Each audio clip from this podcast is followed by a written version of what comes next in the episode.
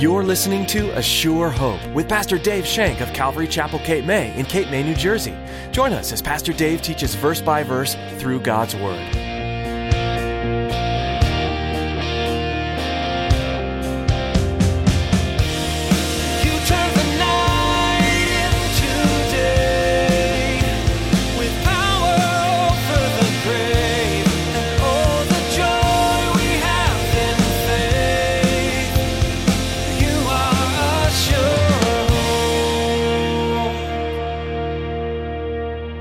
Told the disciples to get your priorities straight. Get your priorities straight. It's not for you to know the times or the seasons which the Father has put under his own authority. He was saying that worrying about the restoration of Israel is not your priority. Preaching the gospel, that's your priority. Brothers and sisters, I believe that worrying about the restoration of America is not our priority. I believe that preaching the gospel message is our priority. There's a lot we can focus on in this world. Much of it is good and helps others. But should it be our top priority? In today's message, Pastor Dave will remind us that our most important duty on this earth is to share the truth and hope of the gospel. This should top everything else we do and every move we make. Now, here's Pastor Dave in the book of Acts, chapter 1, as he begins his message It's not for us to know.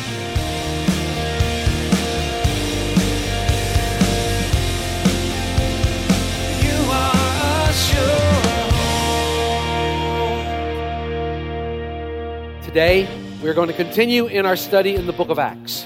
So, if you would open up your Bibles to Acts 1, verses 6 and 7, we'll begin. Acts 1, verses 6 and 7. I'll read aloud if you will read silently. Therefore, when they had come together, they asked him, saying, Lord, will you at this time restore the kingdom of Israel? And he said to them, It is not for you to know the times or seasons which the Father has put in his own authority. Therefore, he starts out with. Starts out with the word therefore. And I'm sure you've heard it before that when you see the word therefore in the text, you have to find out what it's there for. He's referring to the promise of the Father. He just got finished telling the disciples to wait for the promise of the Father. And last week, we spoke about the Holy Spirit in great detail. And we're going to speak about the Holy Spirit again in next week's message. So he says, therefore, because of everything I told you about the Holy Spirit, because I want you to wait for the promise of the Father, clearly the overpowering theme in Acts 1 from verses 4 to 8 is the Holy Spirit. So we're still talking about the Holy Spirit, the promise of the Father. Jesus gave his disciples a command to wait for the promise of the Father. He said, wait in Jerusalem. He went on to tell them that they will be baptized in the Holy Spirit not many days from now. Like I said, next we're going to do verse 8. In that study, Jesus will describe to the disciples the value of the baptism of the Holy Spirit. And he would tell them how this will make them a powerful witness for him and how they had the privilege enough to see and hear the things that Jesus did. And now they were going to be empowered by the Holy Spirit to go out and actually do these things, apply what they have learned. They're going to apply what Jesus taught them. And it's my hope and my prayer that as we study these books, as we go through the Bible line by line, verse upon verse, precept upon precept, which is the way we do it here at Calvary Chapel, is that you will learn to apply this word to your life. Because without application, the word basically is useless. In fact, a friend of mine is doing a study, and he said, actions speak louder than words. Wasn't that the one? So your actions that you do in front of people speak much louder than sometimes when you hit them over the head with this. Because this doesn't make sense to them, but your actions do. And they see your actions and they look, hmm, and this person calls himself a Christian. Why are they doing this? And they're confused. So your walk has to match your talk. So that's what Jesus says. And you need the Holy Spirit to do that. You can't do that without the Holy Spirit. So Jesus tells his disciples to wait. Wait in Jerusalem. So as they continued along, and as we continue along in this beautiful book of the book of Acts, and we're only in chapter 1, we find in the middle of these verses, in the middle of verses 4 and 5 to 8, which clearly talk about the Holy Spirit, we find this verse sits here, and the disciples ask a very interesting question. They ask, Lord, will you at this time restore the kingdom of Israel? Now, the first couple times I read this, I thought like, wow, they just don't get it, do they? They just aren't thinking wisely. But in all reality, this is a fair question. It's a pretty fair question given the circumstances, because if you remember, we said that for 40 days, that Jesus, after his resurrection, he spent with the disciples and he talked to them and explained to them and opened their understanding, the scripture says, to what he was in the Old Testament, because that's all they had. What he was and how he appeared in the scriptures. That's what Jesus did for 40 days. So this is a good question for them to ask. They had been hoping that he would restore Israel to its sovereignty. They were hoping that he would remove the rule of Rome in Israel's life and that Israel would take their proper place as a sovereign nation, the one that God intended them to be. But their hopes had been dashed when Jesus was crucified. Can you imagine thinking that this was the Messiah that they read about, the conquering Messiah that they've read about, not knowing that this was the suffering Messiah that they also read about? But this was a conquering Messiah, and he was going to take over and kick Rome out and restore the kingdom of Israel. So when he was crucified on the cross, they were dashed. Their hopes were, uh. But their hope, again, was renewed at the resurrection. Oh, he's back. All right, we can now go. So when they asked these things, moments before Jesus' ascension into heaven, they asked this stuff Are you going to now restore the kingdom? Is it time? Their question echoed a voice of hope. Even though it was misplaced hope, they hoped in a political restoration, not a spiritual restoration. They hoped for an earthly kingdom, not a spiritual kingdom. So their hope was kind of misplaced. They wanted to see Israel in its autonomy, ruling itself as it once did. Our hope, however, is in Jesus Christ's return. That's where the Christian bases their hope in the return of Jesus Christ. And I is my prayer that that is where you're placing your hope today.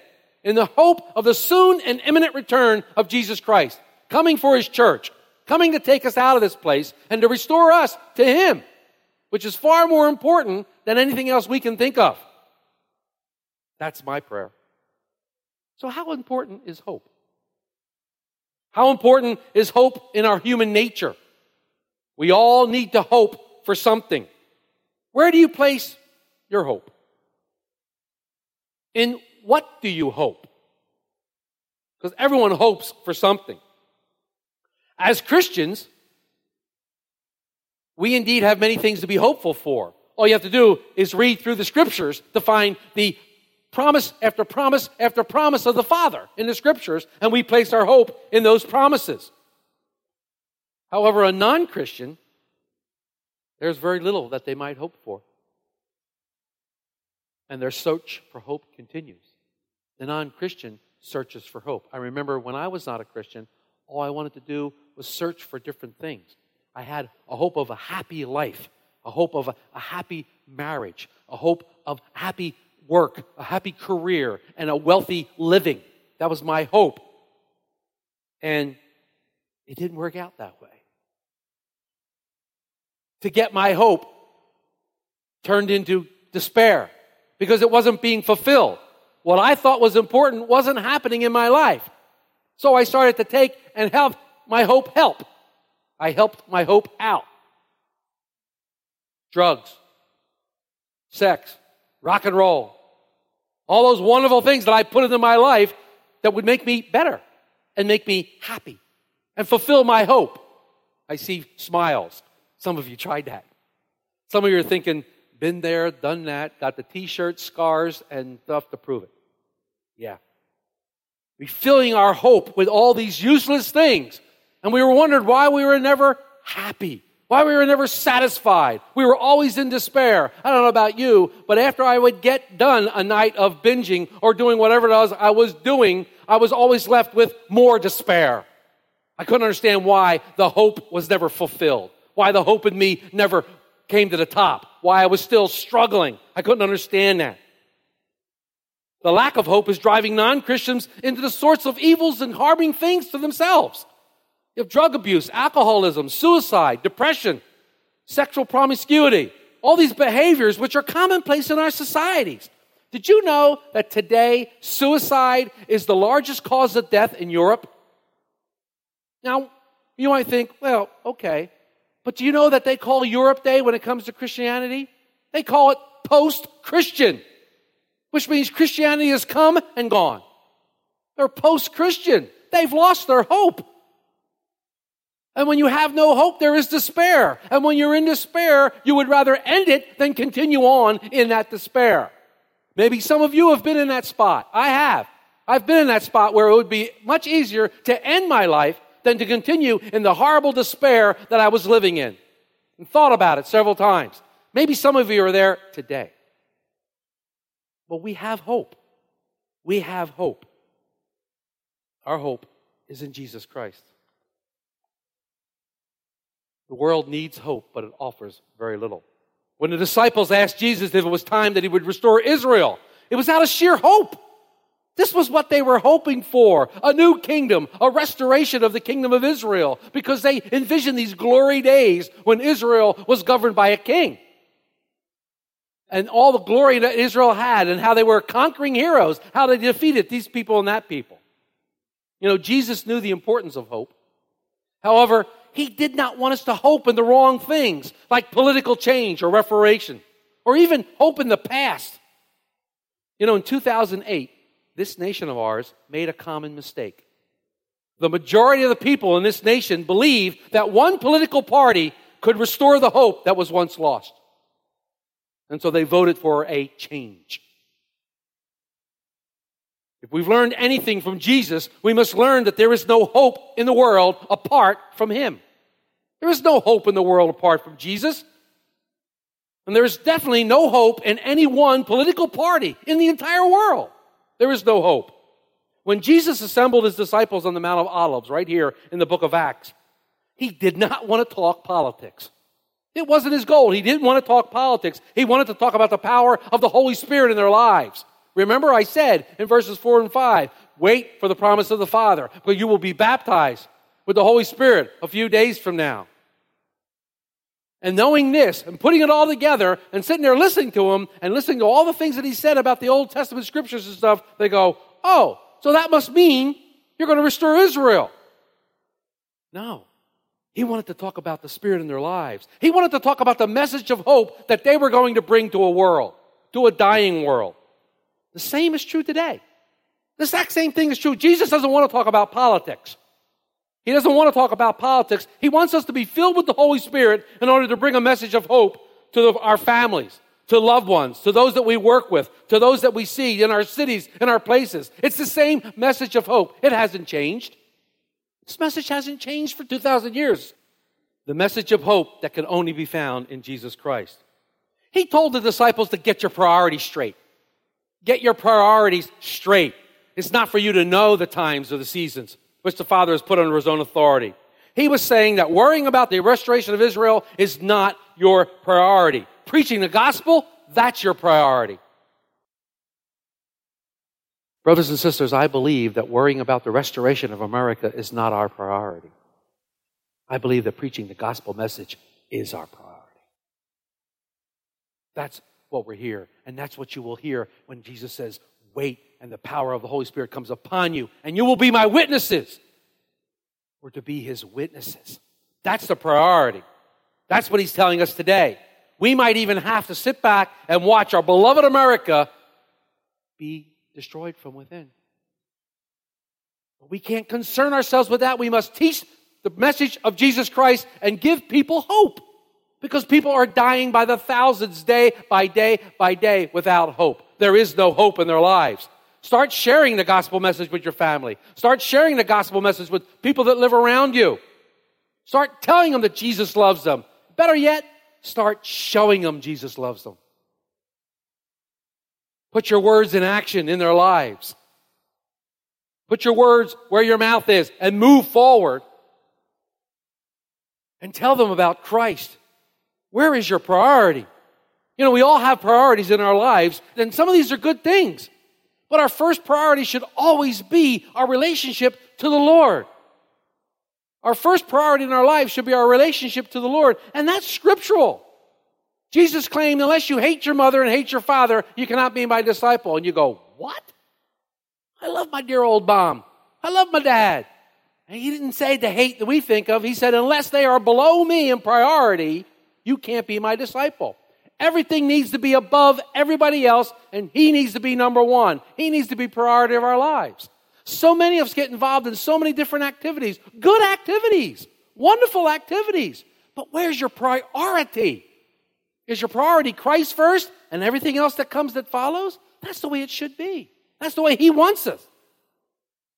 You know, we need to be busy doing the work of the kingdom of God and not allow our priorities to slip away. The teaching of the gospel is still the number one priority for us as Christians, as long as we live, as long as we're here on this earth, teaching the gospel message, living the gospel message, learning the gospel message. This passage that we're studying should exhort us to set our priorities straight.